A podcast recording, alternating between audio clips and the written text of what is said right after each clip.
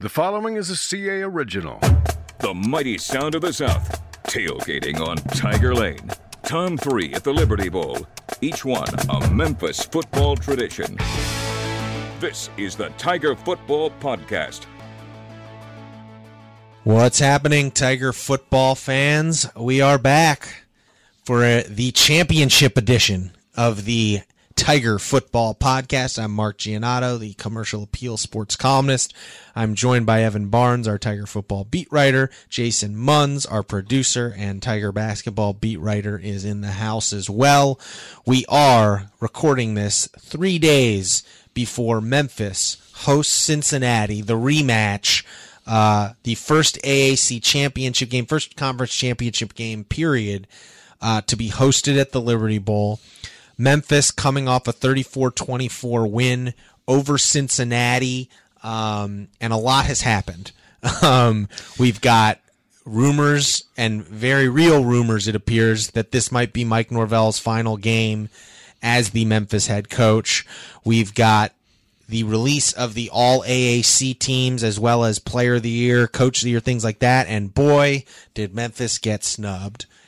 And then, oh, by the way, Memphis coming off a program record 11th win over Cincinnati last week, uh, is going for a going for its first outright conference championship in 50 years since 1969, and has a spot in the Cotton Bowl riding on this game Saturday afternoon at the Liberty Bowl. So a whole lot to unpack here.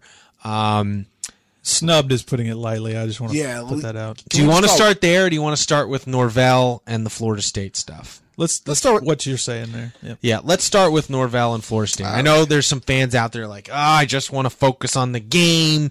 Why does this have to happen? It's like this is Too just, bad. This is Yeah, just the this- business this of the- college sports, and if we're judging by the metrics of who's reading what, um, there are a lot of people interested in what's happening in the on the Mike Norvell front. It's a lot of national people talking about this too. Let's be honest. So Yeah. to, to deny it would be like being an ostrich, and we don't put our heads in the sand So, here. so here's what we know.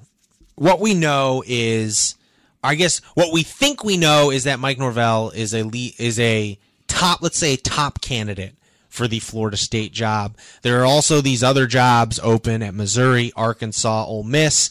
It sounds like, especially at Ole Miss right now, Mike Norvell may or may not be a candidate, but my gut tells me basically for him to take one of those jobs, he would have to go against everything he said previously about sort of what how he views his coaching future and how much he loves Memphis. Because to me leaving for Ole Miss for instance would kind of complicate his legacy here at Memphis because I think some people would not be thrilled about that.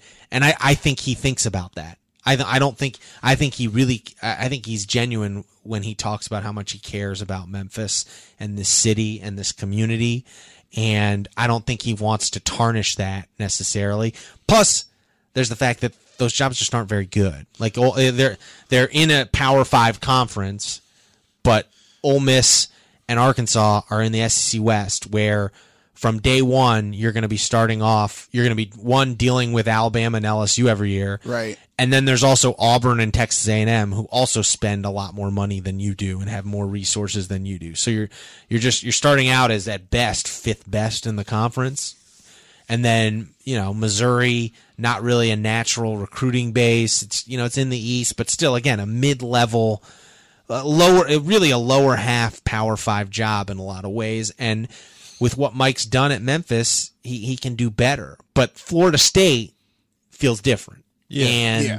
what we do know is the report out of the Tallahassee Democrat uh, that Florida State is gonna is waiting until this weekend to name a head coach, and that would suggest they're waiting on someone who's coaching in a championship game, and then you add on the fact that Matt Campbell at Iowa State, who was considered a candidate for the job, just announced he just got a new contract extension.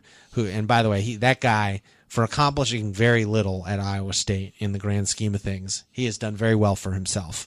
Because for whatever reason, all like yeah, he won the Liberty Bowl a couple years ago, but he's he's never won more than eight games, and yet He's gotten several contract extensions at this point, and a lot of big jobs seem to be very interested in him. So more power to him. And apparently, he doesn't have an agent. He negotiates his own deals. Really? So no, no, What? Yeah, there's no Jimmy Sexton, uh, you know, commission involved in this, like Wow. with Mike. Interesting. But uh, so we're talking here Wednesday, and I'm gonna be honest. To me, there's an there feels like there's a sense of inev- inevitability that this is going to happen. That Mike is going to go to Florida State. I'm curious what you two think, um, and then I'll give my more of my thoughts. Evan, what do you? Th- what, how do you think? Do you do you think Mike Norvell is coaching his last game as the head coach at Memphis this Saturday? It feels like it. I mean, we. I woke up yesterday and got that Tallahassee Democrat link, and seeing that, plus seeing the fact that the candidates are starting to fall off, and I believe James Franklin from Penn State is no longer a candidate as well, being considered. It seems like it's either going to be yes to Florida State or you say no to Florida State, and so it feels like this just feels like this is it. Maybe that's why. Again, Mike is every, saying everything he's supposed to say at practice that they're focused on this week, everything else, but it, it just feels like if this is the one, this is a better job than say Ole Miss or Arkansas two years ago or even last year's um, coaching searches. It seems like it does seem like everybody is just in assumption mode, like and like borderline like accepting accepting like you said the inevitable. Um like Mark said the inevitable, but I don't know. I, I, I stranger things have happened. I've seen stranger things. I like happen. how you're thinking, Jason. I want Mike Norvell back. I, I lo- I've loved covering him. He's been great. What, what I hope, what I hope happens is at the very least, because I think the the fitting ending for Mike would be to win this game on Saturday. Um, if indeed this is the end, who knows? Um, you know, we won't. I, I mean, I expect if it's going to happen, it's going to happen quickly after that game ends Saturday Oh yeah. um, you know, uh, at the latest Sunday morning. eh, But I suspect it might even leak. I mean, the Fuente when Fuente went to Virginia Tech, that leaked in the middle of Memphis's final game of the year, and I don't know if that'll happen this time. Uh, but if it, you know, but if it if this is going down, it's going to go down quickly. Um, I'm sure Mike has maintained some level of plausible deniability in terms of his talks with Florida State uh, or and and how the contract, if if indeed they are negotiating, but um, I don't know. I, I just I- think it's a per it's not perfect in that you don't want to lose a guy like Mike Norvell. But if you're gonna lose him, this feels like the ideal way to lose him in the sense that hopefully on Saturday he goes out and does something no coach at Memphis has done in 50 years. He gets him to the Cotton Bowl, and you can think as a eh, you can think as a Mem- you can feel really good as a Memphis fan. Like, look at what this guy accomplished. Really, you could feel that way whether they win or not on Saturday, but that would be like kind of the the capper, the icing on the cake. Like you'd feel really good. Like, look at where this guy led our program. Look what he's done to elevate our program. And then if you look at it from Mike's perspective, he can he can legitimately say like, what more could I really do at Memphis given the current structure of college football? A- And then he goes on his way to Florida State, not a rival, not a job very clearly I think any reasonable person can look at and go, you know what, he has a chance to win a national championship there. He deserves that after what he's accomplished at Memphis. I just don't think there'll be any hard feelings whatsoever. You okay? Just say everyone will be start over. Everyone will be happy for the other person. everyone will be happy for the other and they can go their separate ways feeling good about what's happened here over the last four years. And again, win or lose Saturday, you're going to feel good about it. But going out with a with a historic win like that, it just feels like everyone deserves that. The fan base deserves that. Mike deserves that. This team deserves that. I, I just think that would be great. And then, so if you win on Saturday, you almost don't even. It almost doesn't even matter whether he stays or goes. Yeah, I mean, I I would tend to agree with that. Um, it would it would be a bittersweet moment as opposed to just a bitter moment if they if they lost. Uh, you know, I mean, it would be because I mean, Yeah. everyb- everybody's just assumed they're going to the Cotton Bowl. Not everybody, but a lot of people have have felt very very good about their chances for the last what three weeks or so that they were going to get here, uh, get past this point, and go on to December twenty eighth in Dallas. But uh, or I guess it's Arlington. Um, Arlington. at Jerry World. Jerry? World. Yeah. Let's just say Jerry World if you don't want to say Arlington. Well, it's funny. I didn't realize that Cotton Bowl. It's like the, it's the same day as the semifinals of the college football playoff. It's like a 11 a.m. game, and it's like Oh. the precursor to, or like something like that, and it's the precursor to the college football semifinals. Interesting. Cool. Um, so But great here- for here- deadlines. Here's what I want to say: uh, How many, If it happens. how many jobs do we think Chris Petersen turned down while he was at Boise State? You know, jobs that a lot of guys would, a lot of people would Mm-hmm. His probably situation was a little different in that he had a special needs child who, and they had a great setup for him at Boise State. And from what I understand, Washington literally like created a program for his kid to make it easier. Like I think there were some special circumstances that limit that that kept Chris Petersen at Boise maybe longer than you expected. Yeah, he, but he's just one example. Yes. I mean, there are other guys who who've No, you Mike needs to be careful, and I think he's very aware of it. You only really like a perfect example if you're going to go by the Boise State example. Um, Jessica Benson has mentioned this on local uh, local 24's Jessica Benson has, Benson has mentioned this, and it's a great uh, parallel, if you will. Like you, everyone forgets Chris Petersen's predecessor, Dan Hawkins, really started that Boise State run. And it felt like he jumped at the first big job that came his way and he went to Colorado and he flamed out at Colorado. And where's Dan Hawkins now?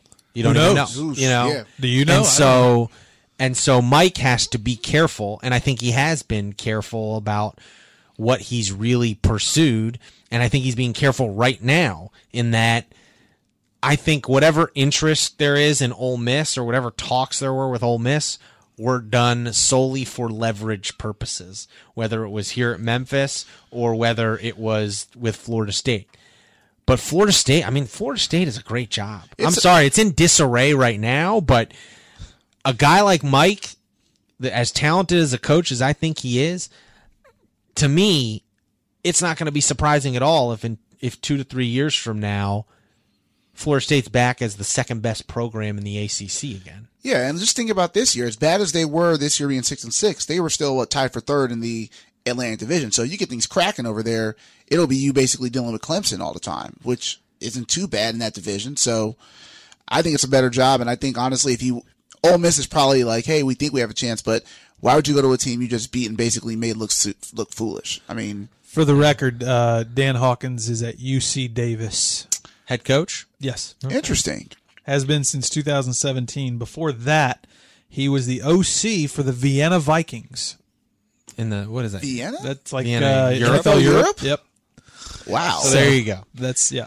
Be, uh, Mike Norvell hopefully will look up Dan Hawkins' Wikipedia page before he makes this jump. Yeah. Um, but or if he makes this jump, and I, uh, I, I feel bad talking about it in those sort of terms. Like it's like I said, like just the vibe you get. I'm going to be honest around the program, around the school, around like I was at the basketball game and like you know, no one can say it. No one knows knows. You know, like there's only a few people who know really know what's going on right now. It's probably like Mike Norvell, his wife, Jimmy Sexton, Laird Veatch, and David Rudd probably, and maybe a booster or two who's really high up. But like people kind of know, you know, they don't know no, but and But so they've accepted it. yes, they're they're expecting it. Let's Yeah, put it yeah. that way. Right. And so we'll see. Like you said, stranger things have happened. Maybe he's maybe maybe something happens, but may, maybe he stays. But I, I just find it. It would be it would be more sup- now at this point. Here's how I would phrase it. It'd be more surprising if he stays as the Memphis head coach than if he goes Yeah, I agree. at this point. That's Yeah. that's what I would say. That's, how I would. Say that's would a phrase good way it. to put it. Yeah, Um, but in the meantime, there's a game. there's a huge game, and let's before we get to the game, let's end with the game because obviously it's a big deal. You know, they they beat Cincinnati last week, but the All AAC teams came out. The Coach of the Year stuff came out. The Player of the Year stuff came out. So, and the Rookie of the Year stuff came out. So, let's go first with what Memphis got. So, they got Kenny Gainwell was named Rookie of the Year and got first team All AAC as a running back. And was one of only two unanimous selections, I should add. That's pretty impressive for a redshirt freshman. That is nice. Riley Patterson was named first team All AAC as a kicker. I think a good choice. He had a great year. Great He- year. really great Yeah. year. Um, and then Antonio Gibson was named first team as a return specialist and was the co special teams player of the year. Well deserved. And that's it. A, on offense that ranked top 10 in the country.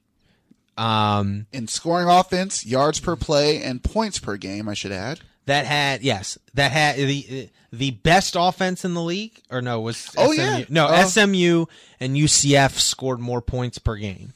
Um, but I'd argue over the last six weeks, Memphis had the best offense. But got one guy on first team All AAC. Damonte Coxie, eh. Brady White, eh. um, who else really deserved it? Dustin Wooder, Dustin eh. Woodard, nothing.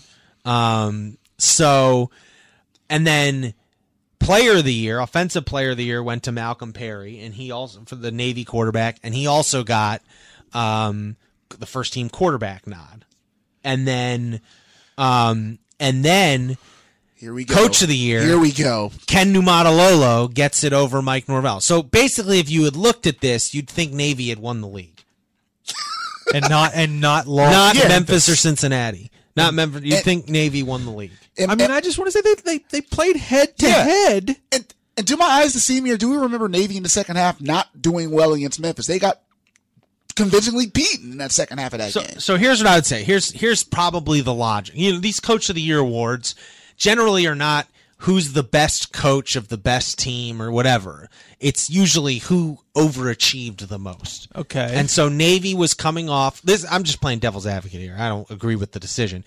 Navy was coming off a three and nine year and went. What are they? Ten and one 10 right and now. two. Nine Ten and two. Nine, Nine and and two. two. Okay. Okay. Because I still have the Army game, and they went nine and two. And L- so losses to Memphis, and the other loss was to Notre Dame. Notre Notre Dame. Dame. That's right. And so again, it's we're talking. It's why, for instance, I mentioned this on the radio yesterday. Ryan Day from Ohio State won Coach of the Year in the Big Ten. It's the first time in like 50 years an Ohio State coach won Big Ten Coach of the Year, which means like Urban Meyer never won it. Jim Tressel. Jim Tressel Wow. never won it. It's because the award tip. It's why Seth Greenberg in the ACC is a two-time ACC Coach of the Year. He's got as many ACC Coach of the Year awards as Coach K. it, goes to the overachieving Yeah, team, yeah. typically. Yeah. But I would say to the AAC coaches, and they're the ones who picked this, not the media. Don't blame the media like Dabo has been. This is this is this one's on the coaches. Yeah, yeah. Um, I would just say if you looked at the circumstances behind this one, yes, Memphis is just has done what was it, it was expected to do in a lot of ways, win the division. But Mike Norvell turned over almost his entire coaching staff.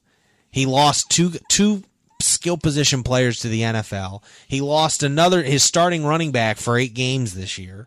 Um like the circumstances, like what more could he have done? My thing here's uh, I don't mean to jump in here, but here's my deal. There was so little representation on the all conference teams, right? I mean, all we had was uh, Kenny Gainwell, Yep. who nobody knew what he nobody knew he would be that good Right. before this season.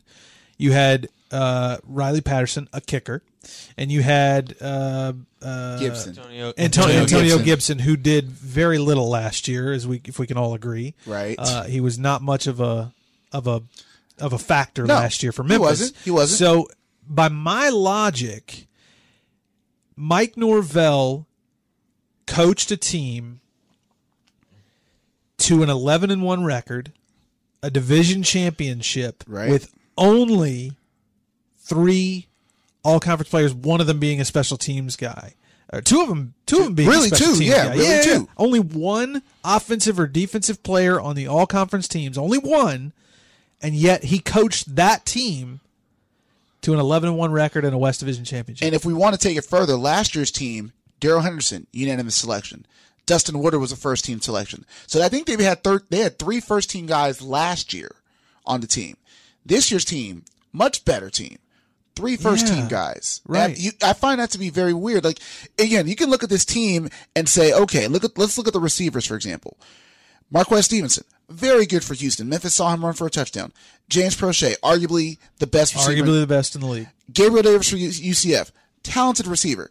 Tell me that Damonte Coxie isn't right there with him, with Davis. 100%. I mean, yeah. I, I don't, I, I can't understand it. And you can argue, okay, quarterback, Mark and I were talking about this at practice. You could argue that Shane Buechele was a had a better year than Brady White. You could argue Malcolm Perry, who led the AAC in rushing, had a really really great year too. You could say, okay, Brady White's second team, live or die, but still, that's you could fight that. But I'm just surprised that there wasn't more representation. Here, here's the bottom line: Cincinnati, who Memphis beat, who Memphis is playing the AAC championship game and is favored to beat again. by double digits. They're favored by double digits to beat Cincinnati. Cincinnati it's- got seven guys on the first team, seven, and that's not to say those guys didn't deserve it, but like But but but Memphis that, should not. It should not be seven to three. by that Yeah. metric. By that metric, No, I agree. And Mike Norvell has done a better job of coaching his team to what to what where Navy they are. had three first teamers too. By the way, I'm looking through it. So SMU and Temple each had four first teamers.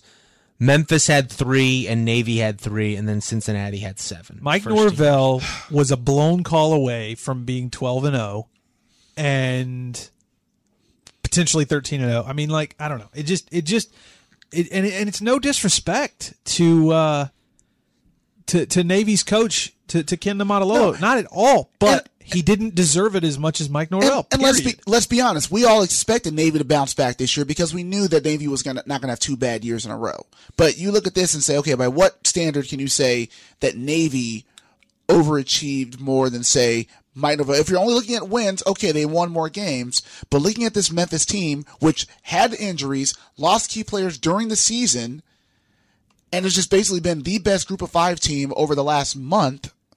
I mean, I just here's what I, here's here's my trump card that I would that I would argue if I if I had an argument in this case. Uh, look what he's done with Brady White. End of end of discussion. End of discussion. Let's go back to what Brady White looked like last year and look what he looks like at the end of this year and and that is the end of the discussion. Period. I got no words. Malcolm Perry has been a very good quarterback for a number of years.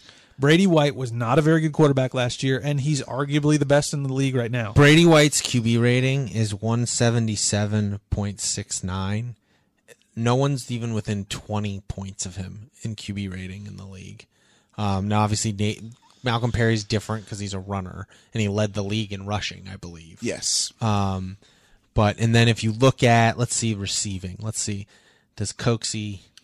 I mean, it, Gabe Davis from from from uh, UCF has seventy two catches for one thousand two hundred forty one yards and twelve touchdowns. Probably deserves it. Okay, I take that back. Proche definitely deserves it. 102 receptions, 1,139 yards, 14 touchdowns. Definitely deserves it. Who was the third guy who got it? Marquez Stevenson from Houston. Marquez Stevenson from Houston, a bad team. Had has 52 catches, 907 yards, 9 touchdowns. Damonte Coxie currently has 59 touchdowns, 979 yards and 9 touchdowns. 59 touchdowns? 59 receptions. 59 receptions, 979 yards and 9 touchdowns. So he's got slightly better stats than Marquez Stevenson on a far superior team. Yeah. Yeah. And Stevenson, who's a burner, you know, fast guy, his yards per his yards per catch are just barely above Damonte Coxie's too. So still, you're like, Yeah, it's like I said on Twitter. I don't I don't have as much of an issue with the player superlatives here Yeah. as much as I do the the Mike Norvell. I mean, they, they just Well, here's and here's what I'll say. Mike didn't say it publicly or on the record. he was not not thrilled. I don't think he was. I don't, and I don't even think it was the coach of the year part. I think he was mad that more of his players did not get recognized. I'm sure that's that's Yeah. what he's ticked about. Um, but he was not thrilled about all of this. Um, so who votes on who votes on the player side of it? Is that the coaches as well? yeah, it's coaches. All coaches. Coaches vote for everything in the AAC. Wow. Um, Mike, so- must, Mike, Mike must not have many friends in the coaching. I don't. I mean, I don't know, but I don't like, know. I, that's the only excuse I can come up with. I can tell you that's why Sonny Dykes wasn't wasn't a contender for the coach of the year. yeah, I can he's tell you that he's not he's not well liked in the league, um, from what I've been told. But the good, the silver lining, the good news in all this is with all of this kind of distraction of the the future of Mike Norvell, the cloud hanging over in terms of what's going to happen after this championship game.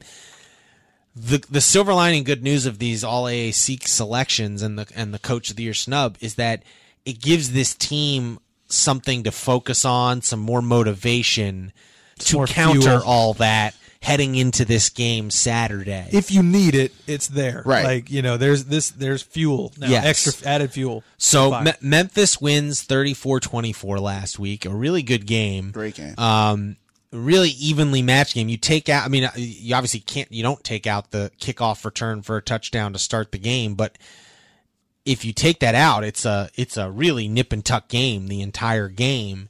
And it went, there were ebbs and flows, swings of momentum. Um, the Mem- at various points, the Memphis offense looked good. Then the Memphis defense came up huge. They needed everything, and I, I think this. I think this game's going to be even closer. I think that. I think this is going to be a knockdown, drag 'em out fight because these are both like honestly, like Ken Niumatalolo won Coach of the Year. I don't even think he's the second best coach this year because I think it's Luke Fickell. Um, yeah, there's an argument there. Yep. Yes, and um, so these are two really good coaches. There's a reason why both of them are rumored to be getting some of these open jobs on the market. And I'm curious, Evan, what what do you th- how do you think this game will be different? What do you think Memphis will need to do differently in order to pull this one out? Well, funny you say that because on commercialappeal.com I did a film study where I looked at a couple things and um, a couple things I looked at on defense. Two things probably for sure. One, limit Cincinnati on third down conversions because they gave up three third and long conversions that led to touchdown drives. What do we think Cincinnati's going to do with its quarterback? So it seems that Desmond Ridder will be back, their starting quarterback. Um, Luke Fickell said on the AAC teleconference that he's our guy. We're going to go, you know, he didn't specifically say he's starting, but he said he's our guy and pretty much affirmed that he's going to be back. I suspect we're going to see both. would not surprise me because honestly, if Ridder took a week off, that's cool, but that shoulder, I don't know Well, how. I thought the the Ben Bryant kid played pretty well. He did, and and Adam Fuller talked about defense coordinator talked about how well he you know threw the ball downfield. So I think Memphis is preparing for both. Mike said they're preparing for Desmond Ridder, but now they have Brian on tape as well. So I think that'll be key. Um, I think offensively, the red zone offense has to be much better. I think we were saying during the game, this red zone offense was Yeah, they weren't great in short yards. Well, here's an interesting dilemma I think they have. Uh, at least the whatever version of Patrick Taylor's out there right now, Kenny Gainwell's better than him, and but they're, they it, it's very clear Mike is going to give Patrick Taylor his touches. Uh, It's an interesting dilemma that they have. Like I don't think Patrick Taylor's all the way back as a you know like hundred percent and I would like to see them get more snaps for Kenny Gainwell. There's a reason why he was unanimously selected as a first team All AAC player. Um, he is he is a big play waiting to happen, and even frankly in short yardage situations, he's pretty darn good. It's an interesting, del- especially with what they did in the red zone this past game. I wonder if they will adjust some of their personnel groupings because recently, since Patrick Taylor got back, he's been getting all of those carries right. and I'm curious if that will continue. You guys want to jump in the Wayback Machine real quick before we uh, head out of here and take a look at our uh, season predictions and how we fared? Okay. All right, uh, Evan, you remember what you predicted? I think I said nine and three, didn't I? Yes, you said nine and three. Mark, I also said nine and three. correct, and uh, my season prediction was ten and two. Uh, So you just wanted to do this to gloat a little bit? No, no, right? no. I just I ahead, like to go back and look and see what we said. Evan, you said in your outlook, uh, Memphis's ceiling is a ten win season, finally winning the AAC championship and reaching the Cotton Bowl as the top ranked Group of Five team. The floor, another eight win season, which will continue the best run in school history, but feel like a disappointment. Um, Mark Giannotto uh, said to declare this to declare this a successful year. I think this team needs to get over the hump and win the AAC championship. With how successful, with how successful this program has been over the last five years, to continue progressing, there's only one thing left to do. The floor for this team is seven and five if everything is terrible. And then myself.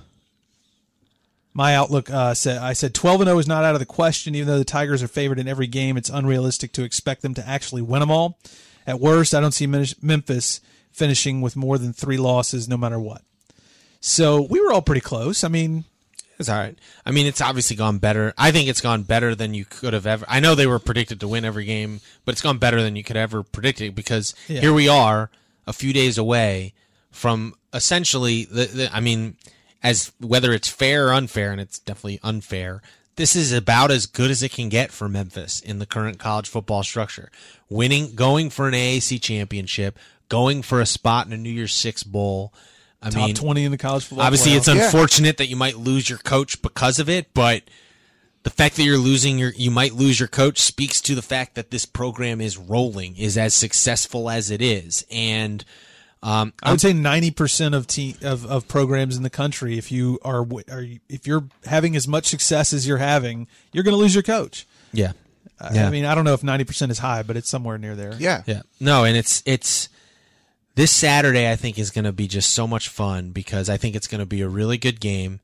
I think it's going to be I think it's it's two really well coached teams that are going to adjust. I think it's going to look a little different than this for the first game. I think Cincinnati's going to play better, but I also think Memphis will maybe play better too. They're going to need to. Pl- Yeah. I'll put phrase it this way: I think Memphis is going to have to play better than it did this past Friday in order to win this game. Uh, they cannot just replicate what they did last Friday and expect to win the championship game because I think Cincinnati's going to come out with a different level of intensity. Yeah, you'll be dead in the water if you Yeah. if you think that you can just do what like simple. Like the offense say- needs Yeah. to be crisper. They need to execute better on offense. The pass defense needs to be Much better. better. Um, and they need to be just as good on special teams. And you know, we haven't even mentioned like they're going to be. They played most of that game without T.J. Carter, but they're going to have to play a full game without T.J. Carter, who's now out for the rest of the year.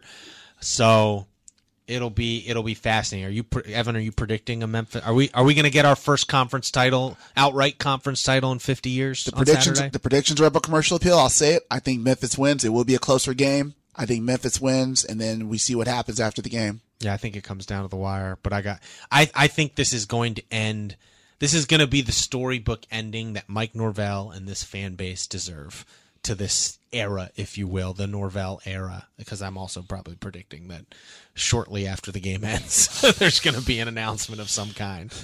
What do you think, Jason? Yeah, no, I, I picked a win as well. I think I think my sc- I don't remember exactly what my score prediction was, but it's uh it's closer. I think is what I had, like a, almost like a two point win, three point win, something like that. Um, it's just tough, man. It's tough to to to beat a team twice because they've got they've got the advant. The loser has the advantage because you know they're making adjustments and and you know as the winner, what adjustments do you make necessarily? So. Um, but no, I think I think Memphis is just the superior team. They're they're the, they're the better team. Yeah, even though they only got three All AAC selections. Um, Yeah, yeah, yeah. so Balding up, I'm balling up my fist. Yeah. Well, we will be back next week, win or lose. Um, whether Mike Norvell is still the coach or not, we'll be podcasting. We'll have plenty of stuff up at commercialappeal.com throughout the rest of this week leading up to the game, after the game. Uh, if there's a coaching search that begins, if there if Mike Norvell's staying, we'll have details on how that all went down. Um, so make sure you stay locked and loaded on commercialappeal.com because there's a lot going on and, and we're writing a whole lot of stuff for you to read. A lot. So uh, till then, I was Mark. I was joined by Evan and Jason. Uh, get yourselves out to the Liberty Bowl. It's a historic, a historic moment for this program, and uh, they deserve the city's support. And the weather will be nice, too. All right. Well, enjoy the rest of your week and see you at the Liberty Bowl. A new episode of the Tiger Football Podcast posts each Tuesday during the regular season. You can also subscribe to the show for free on Apple Podcasts and Google Play. I'm Sean King. The Tiger Football Podcast is a production of the Commercial Appeal.